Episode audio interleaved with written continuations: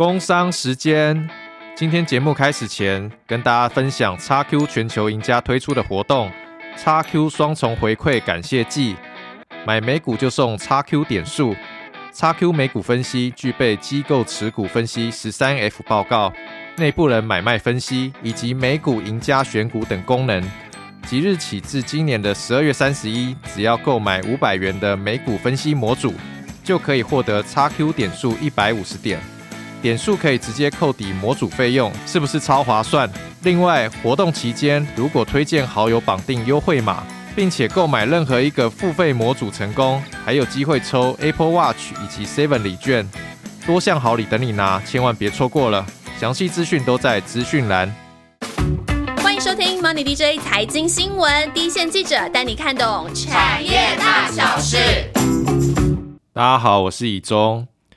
呃，股票代号六八零五的轴承厂富士达，预计在十一月九号挂牌上市。那这家公司呢，是华为的折叠手机轴承的主要供应商之一。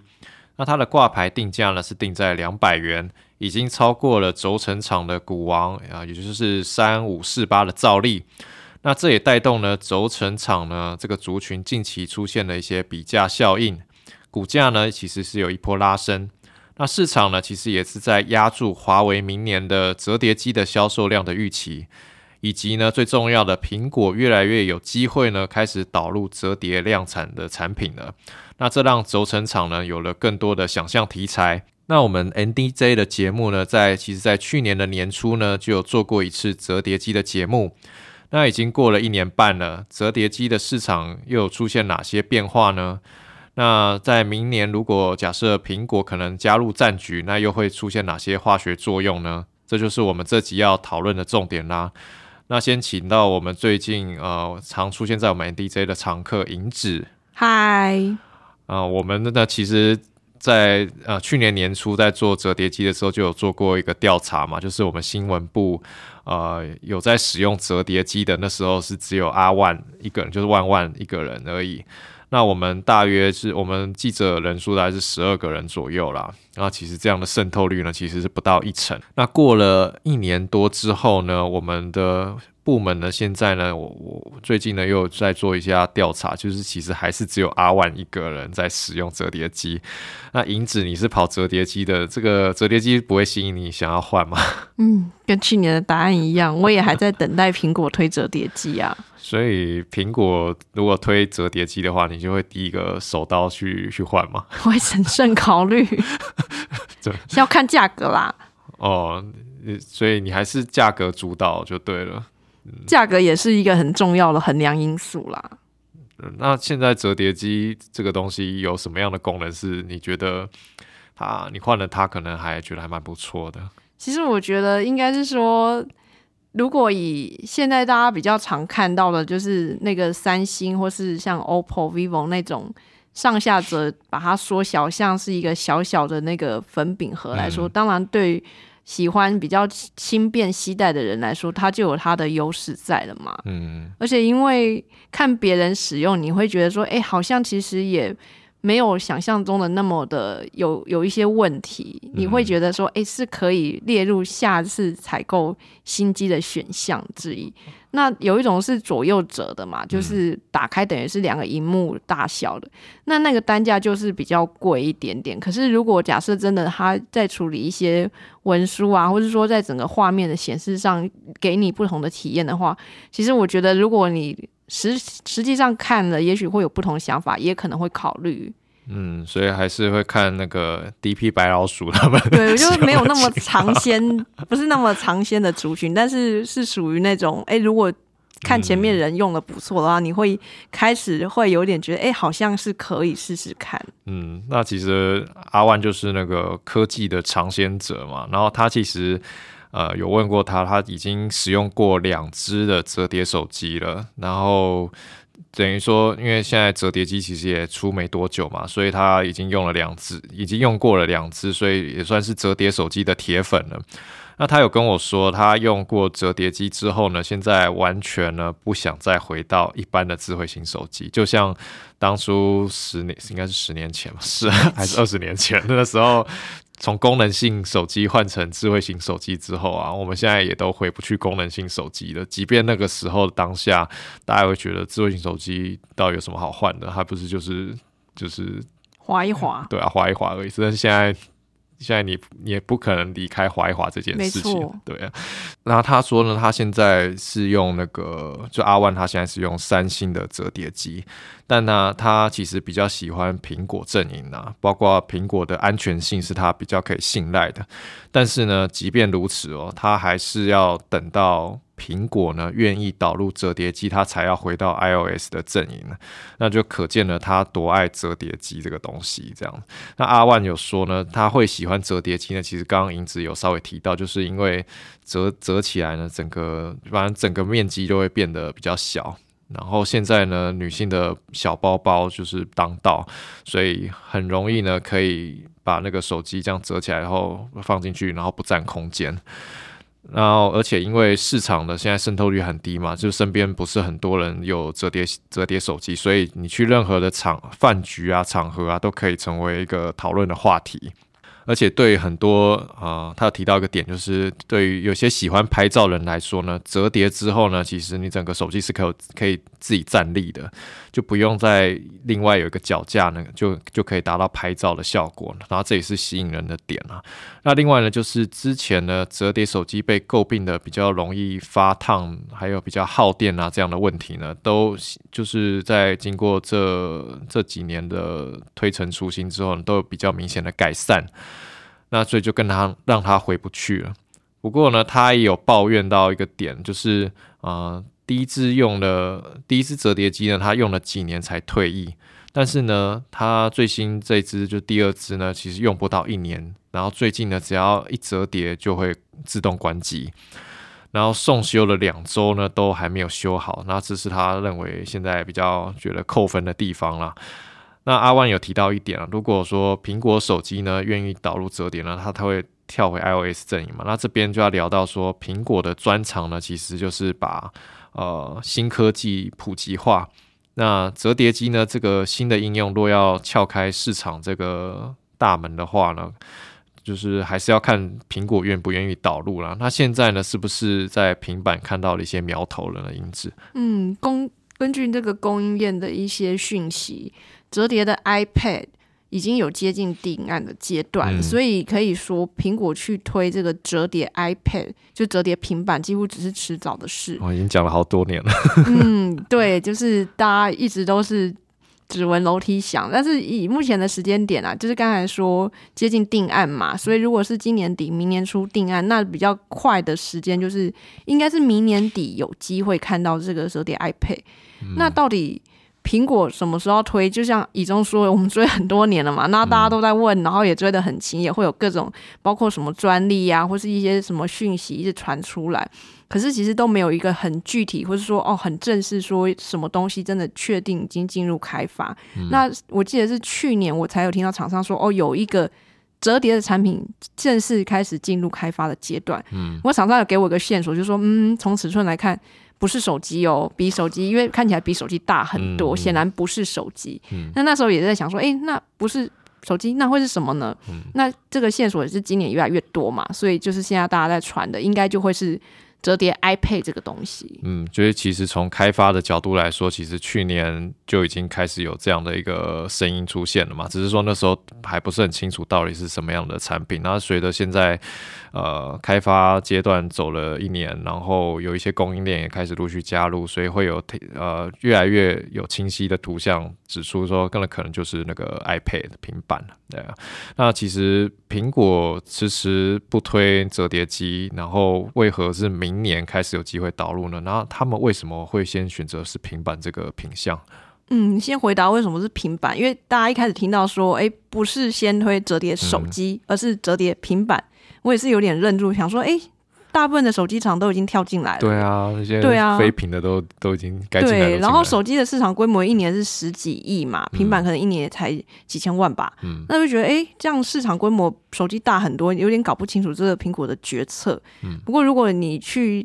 多了解说这个供应链跟苹果本身的产品规划来说的话，其实他去推先推这个折叠 iPad 是有它的合理性。怎么说？对，首先来说以产品规划，通常一般的手机厂哈，他们可能就一年会有好几次的新品发表嘛，就会有好几款手机，而且会有分什么中阶、低阶、高阶这些，那就有点是机海的战术。嗯。就是，但是苹果它一年大家知道就是一次嘛，只有一次重大发表会，像今年就是发表 iPhone 十五系列，那就是十五、十五 Pro、十五 Pro Max 这三款而已。嗯，然后你一年就这三款，那这三款的出货规模一年就是要七千到八千万只。嗯，这个是以单一机种来说是非常庞大的一个量，大。对，所以这个非常考验供应链的品质，还有他们量产的能力。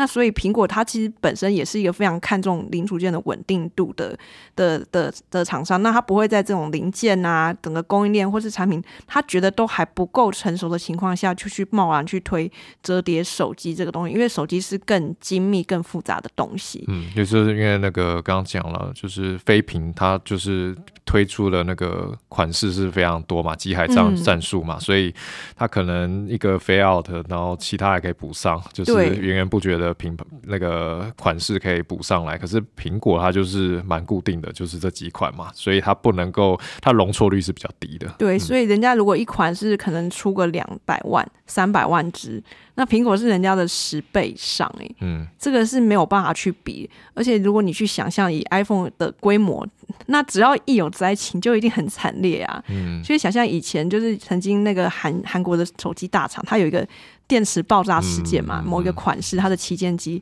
那那时候是花了非常大的资源在做召回，那这个产品当然也永久停产了。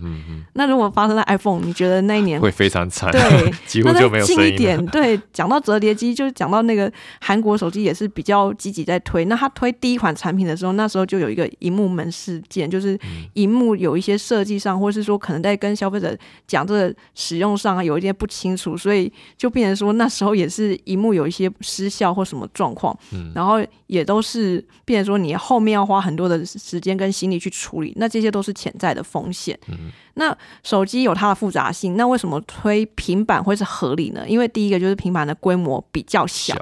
对，然后再来是我们对于平板的定位啊，我们会觉得它是有点是替代笔电的产品，有一点替代性。所以，但你在使用的情境上，你不会像手机你这样一直常常掏出来看，然后一直握着它，或是一直随身放在自己的口袋或什么，你是放在一个对，放到包包里嘛？那你使用你通常是拿起来放在一个桌子或是在一个比较。定点的位置，那手机通常一边现在厂商折叠机的要求是可能要开合达到二十万次，那这怎么算呢？就是你一天如果开关一百次，然后你可以用五年，这样以这个产品的寿命去估的。可是平板你应该不会一天那边开开关关，应该一开就是。不太会关嘛，就看一整个影片，对啊，两两三个小时都不会去动它。对，所以它的这个品质是比较容易去管控，去想象说，哎，大概你做到什么样的一个使用的状况，它就可以达到说，哎，在消费者使用期间不会有什么问题。而且我们就整个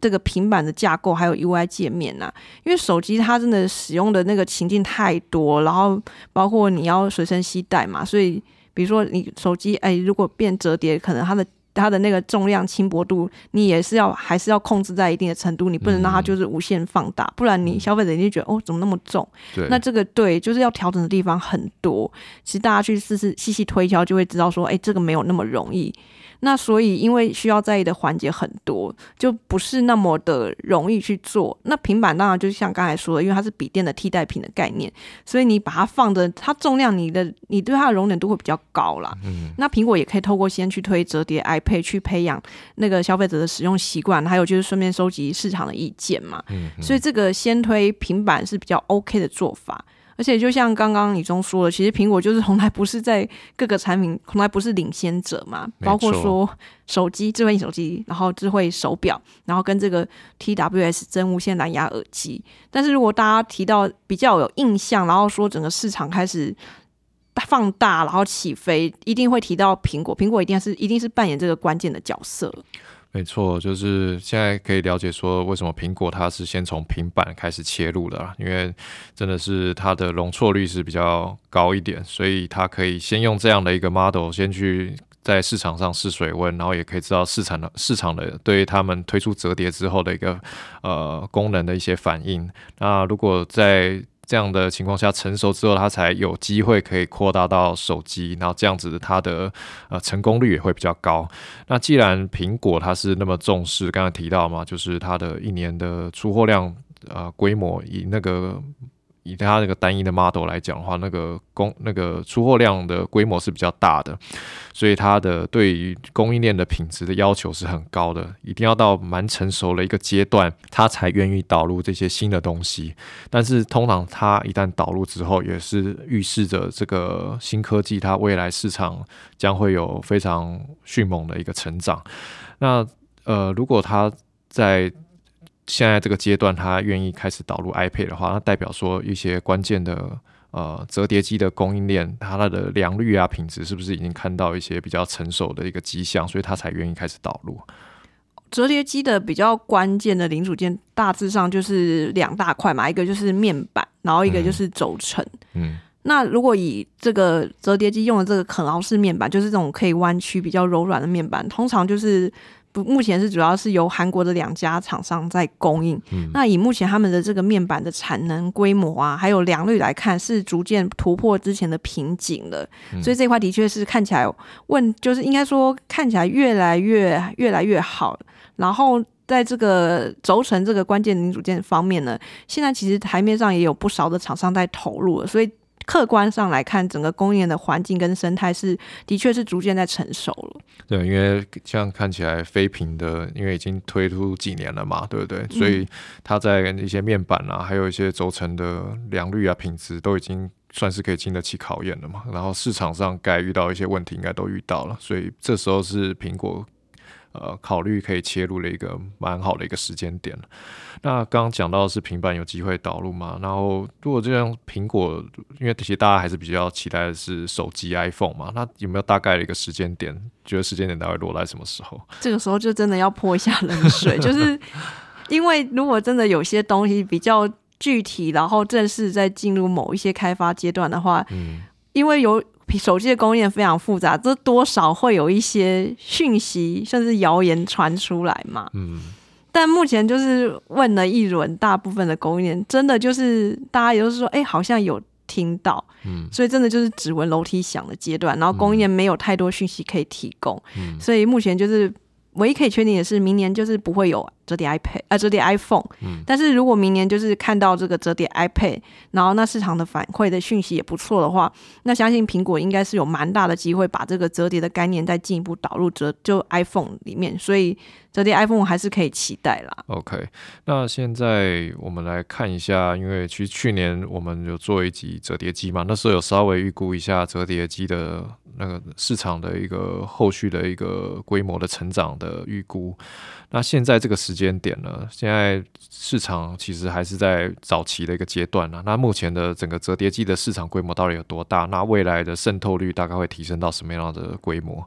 嗯，以研调机构的预估来看啊，他们是预估今年的全球的那个折叠机的出货量会达到一千八百多万台，那大概年增的幅度是超过四成。那明年就是直接就抓到两千五百多万。大概年增也是接近四成，那这样的预估是出基本上他们是觉得大部分的品牌都已经进来了，除了苹果以外，就折叠手机这一块。那如果以整个市场在手机市场的渗透率来看，其实折叠机今年大概渗透率也只有一点六 percent。那如果过再过个几年，大概二零二七年，他们是觉得可以到五 percent 这样的一个水准。那因为现在的渗透率真的还不太高，所以其实成长率是抓的都蛮蛮大的。嗯。OK，所以那以这样目前折叠手机市占率的的的概况来看的话，现在的品牌分布大概是怎么样？有哪些品牌要已经加入，还或者是说即将要加入了？其实现在的状况就是折叠机还在比较真的是初始的阶段，所以那个品牌的状况有点悬殊。就第一名就是三星嘛，三星也是大家现在台湾消费者应该比较有印象点，因为它市占率在全球就超过六成，它是最大。那第二名就是现在就是冲的很快的华为，就是透过这爱爱国心，然后华为现在好像就是是锐不可当的感觉。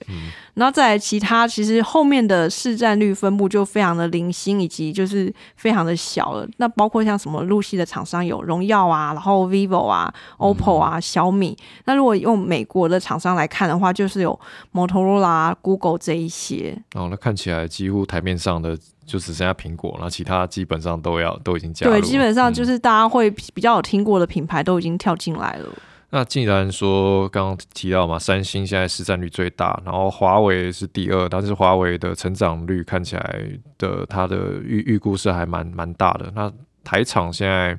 呃台应该说台湾的轴承厂啊，现在主要是吃哪些厂商的商机？对，刚才因为提到说关键零组件就是面板跟轴承，那面板台湾就是吃不到嘛，因为这就韩国人在做，自己银行对他们的天下，所以我们主要就是看轴承厂这一块。那轴承厂的能够做到的生意，这这又要再切，因为刚才也有提到说，就现在前两大就是三星跟华为在分，那三星就是。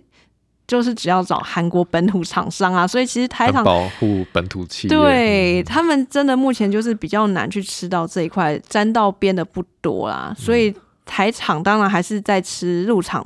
就入入系的品牌厂的订单，或是就是大家在等待苹果的的商机。那华为供应链现在是讯息是展望是蛮正向的，大家是在传说明年可能他们华为自己整体的手机出货的目标是要翻倍成长。那如果整体手机是翻倍，那折叠机。列为一个他们每年都会固定推出的一个品相，一定也有不小的一个成长潜力。OK，所以现在就是最后面就是要持续关注那个华为折叠机他们的出货量的数字是不是可以达到他们的翻倍成长的预期啊？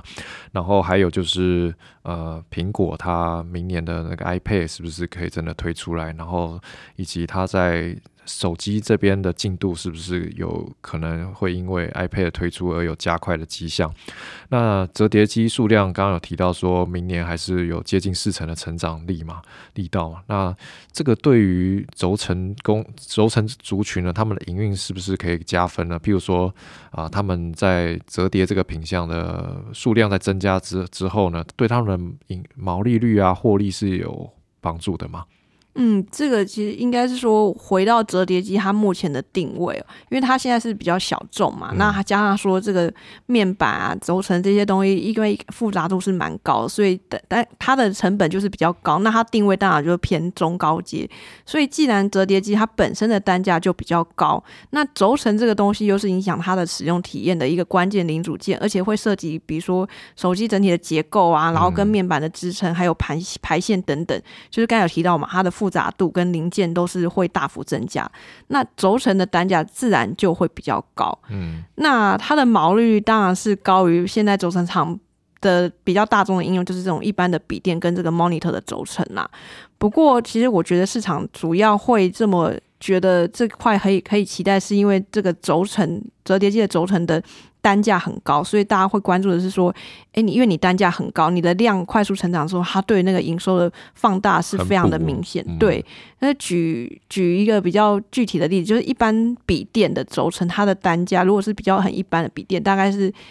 一到两美元。嗯，那轴承是多少呢？就是轴折叠机的轴承，这个单价可以到一百到两百美元。哇塞，对，这也太差太多了，那 差一百倍哦。嗯，所以这个。就可以想象到，对营收的放大真的是很补啊。那单价高，当然他们的绝对获利也是一定会比较高嘛。所以这个是的确是蛮有想象空间的。所以他们除了享受量的成长之外，因为其实我们之前有讨论过一些产业啊，它可能量的成长，但是它不一定带来就是获利上的同步成长，因为可能它那个量的成长的东西。对它的 margin 不是那么好，所以不一定那么的补。但是现在看起来，折叠机这个量的成长，对于那个轴承厂来说呢，他们的获利也是有机会同步增加，因为单价就差了一百倍以上嘛。嗯，那其实现在看起来，呃，轴承厂，因为刚刚其实英英英子有提到，轴承的应用过去只是比较集中在那个一般的笔电，然后还有荧幕嘛，然后现在又多了那个折叠机的应用，那感觉轴承的。应用已经越来越多了。那之后呢？轴承除了笔电啊、荧幕，还有现在准备要起飞的折叠机之外，未来轴承还有哪些应用是有机会开始展开的？其实就是轴承这个东西，就是开关然后转嘛，它的应用是蛮多，但是重点是说有没有什么东西是可以像笔电啊、monitor 这种可以放很大的量，嗯，这个才是一个有爆发力的东西。那当然，大家就会想到现在最夯的是折叠机，大家就会觉得，哎、这一块可以。可是其实回过头来讲，其实之前也有出现一个类似的东西，就是要讲一下那个轴承厂新日新三三七六它的股号。那它之前有做到一个东西，让它前几年有一段时间的营运非常的好，就是苹果的 AirPods。跟哦 AirPods Pro、就是那个 TWS 耳机 TWS，嗯，的轴轴充电盒的轴承，因为大家就会想说，哎、耳机哪里要用到轴承，所以要再讲一下是用在充电盒。那那个东西大家也想象得到啊，那个东西后来量就是放大了很快，嗯所以这个对轴承厂来说，哎、如果能够切入这种比较特殊的利基应用，那当然就会有不错。哎、那个品质也要很好、欸，因为的确你每天都要用耳机的话，你那个那个充电盒就是开开关关，对，所以你有。觉得轴承很重要，对你有被说服。我觉得蛮蛮重要的，因为那个断掉真的完全不 work 了。对，不过因为这个就只有新日新有有受惠到啊，以国内的轴承厂，大部分的轴承厂其实现在还是大众应用是在 NB 跟 Monitor。那如果是说折叠机的话，其实现在有切入的就是富士达跟兆力，就是刚才前面已经有有有点到的，他们是切到这这个中国的折叠手机大厂，所以就目前比较有受惠是他们两个。那新日新的话呢，它也跟折叠已经有沾到一点那他做的是那个折叠笔垫。然后哦 折叠笔电，我觉得这个词大家听了之后不知道的人也会觉得有点难懂，笔电不是是本来就要折叠吗？对，笔电不是折起来要收起来吗？对哦，没错。但简单来说，我觉得先去大家先去 Google 那个折叠笔电，然后看到图片你就比较好理解。那简单来说，折叠折叠一般的笔电不是上面荧幕下面是键盘嘛？那折叠笔电就是下面不是实体键盘，它是把键盘拿掉，所以变你打开就是整片都是大荧幕。嗯，对把它想象就是更大一点的折叠平板，这样。对，有点形态装置上外观来说，就是跟折叠平板真的也是差不多。那折叠笔电现在就是华硕啊、联想啊、LG 都有推，但因为它是搭载那个微软系统，所以我们把它定义是在笔电类。但外观就是对，就是一个大平板的概念。那如果苹果之后要推这个折叠 iPad，那如果厂如果以其他厂商来说，应该也会跟着说，诶，看到折叠 iPad 这一块的机会，所以可能也是会有这样的产品规划。其实我觉得还是就是看每个使用者的习惯，跟厂商他自己在推产品，他自己的定位跟市场区隔啦。对，因为是从现阶段来看，就是呃，在 Windows 阵营嘛，就是这些笔电厂在 Windows 阵营，所以他们推出折叠笔电。哎，那它这个使用的习惯可能会跟比较工作上面会有关系，但是苹果推出的折叠 iPad 呢，它它比较是你一般在生活上就会使用到了那种一般的平板的概念，但是它苹果推出这个折叠 iPad 之后，会不会带动其他的非屏的厂商，它也推出呃类似苹果这样的折叠平板的产品呢？那就是看之后的市场的反应情况而定了。对啊，好，那今天呢这集节目呢，银子帮我们清楚的梳理轴承厂明年的一些看点了。那除了华为之外呢，苹果的导入的动向呢，绝对会是重点中的重点啊。那 iPad 呢，已经看到了一些苗头，那后面的 iPhone 呢，是否也会导入呢？将会有更多的想象空间。好，那下集呢，我们会针对这些受惠股呢，有更详细的分析，那不要错过了。进入听众回复留言时间，那这一两周的留言呢，我们收到了呃，枫糖饼干加热可可，这是我们老朋友，那他有提到。呃，水资源这集很厉害哦，NDJ 总是可以把很难的东西变成很容易吸收的节目内容啊、超级强大的媒体。那许愿明年值得关注的话题产业，那也想听听细光子、AIPC、折叠手机这些产业的动向。那其实我们之前就感应到你的许愿哦，所以这集呢就准备了折叠机，希望对你有帮助哦。那另外呢，呃，开头是 A N，然后后面非常多个 D 的这位听众呢，他有提到说，呃，能够听到许多相对冷门的产业真的是超级棒，像是租赁啊、水资源，那希望以后可以多多有这类型的节目可以分享。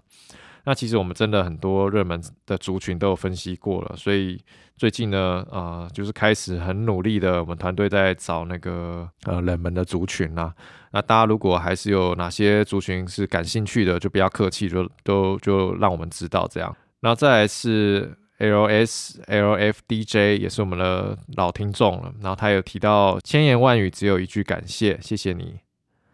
那再是老朋友 Run J。那他有提到房屋的那一集啦，就是不管是呃呃新清安政策到利率，呃资金流向、投资客的资产配置的等等的这些环节呢，都有很多咩咩嘎嘎的观念。那虽然现在还没有买房的规划，那其实房市那集呢，真的是有好多买房的重要的观念啊。那其实有打算要买房的听众呢，真的很值得一听再听哦。那再来是 Master Kevin Lin。啊，Kevin 大师呢，他有提到，差点忘了这个族群内容简洁清楚，谢谢提醒。那这个应该是在讲水资源那集。那再来是五星选我，大侠爱吃汉堡包。那 ND 他有提到 NDC 的大家对于产业的敏锐度真的很高，有些没有注意到的产业发展，都是多亏你们的专业介绍才去挖挖到宝的哦。那非常感谢这么优质的节目，各位专业的产业记者们的分享。谢谢你的留言哦。那再来是在我们在 YouTube 上面有也有听众 HDKTG 四二，那他有提到，呃，感谢 NDJ 团团队的用心整理。那这边呢想追问一下，股号代号呃六六六七的信鸿科这间公司呢，它近年在半导体制成的机能水供应系统以及制成特殊废液处理系统市场的布局颇为积极。那也成功取得台积电的订单，但这几年下来，它的绿色制成的事业成长性却还是不如他们的本业的产物供应系统整合来的明显。请问你们是如何看待它这方面的技术实力以及前景呢？那这个我们就有特别啊问到我们的 NDJ 的线上记者，那他有提到说，呃，就是你刚刚提到的那个产物供应系统整合这块的本业呢，其实它那边的。营收占比规模还是比较大的，大约占营收比重大约有九成这么多。那绿色制造的占比大约只有八 percent。不过呢，绿色制造虽然是低于本业比较多，但是它的 Y O Y 年对年来看呢，它的绝对金额的成长幅度其实是还蛮高的。不过呢，据了解，就是新鸿科的特殊废液处理的客户是台积电，虽然是没错，但是现在还没有获得客户大量的采用。那这部分呢，呃，就是 FAB 有一部分是还是倾向是购买股票代号六八九是魏斯特的设备来进行电解。不过呢，绿色制造未来仍然是比较大的趋势了。那信鸿科是走在比较前面的公司，所以后面还是要观察台积电后面是不是愿意是否加速采用，然后带动其他的业者也继续跟进。那至于啊，信鸿科的废有机溶剂的。去除双氧水这块业务呢，今年才小批量的贡献，因此呢，它的推升营收的幅度还是比较有限的。那给你参考喽。好了，那我们团队呢，很多人都很喜欢聊天，那所以大家不要吝啬，就是如果有任何想要聊的话题呢，都欢迎留言给我们。那我们就下周见喽，拜拜。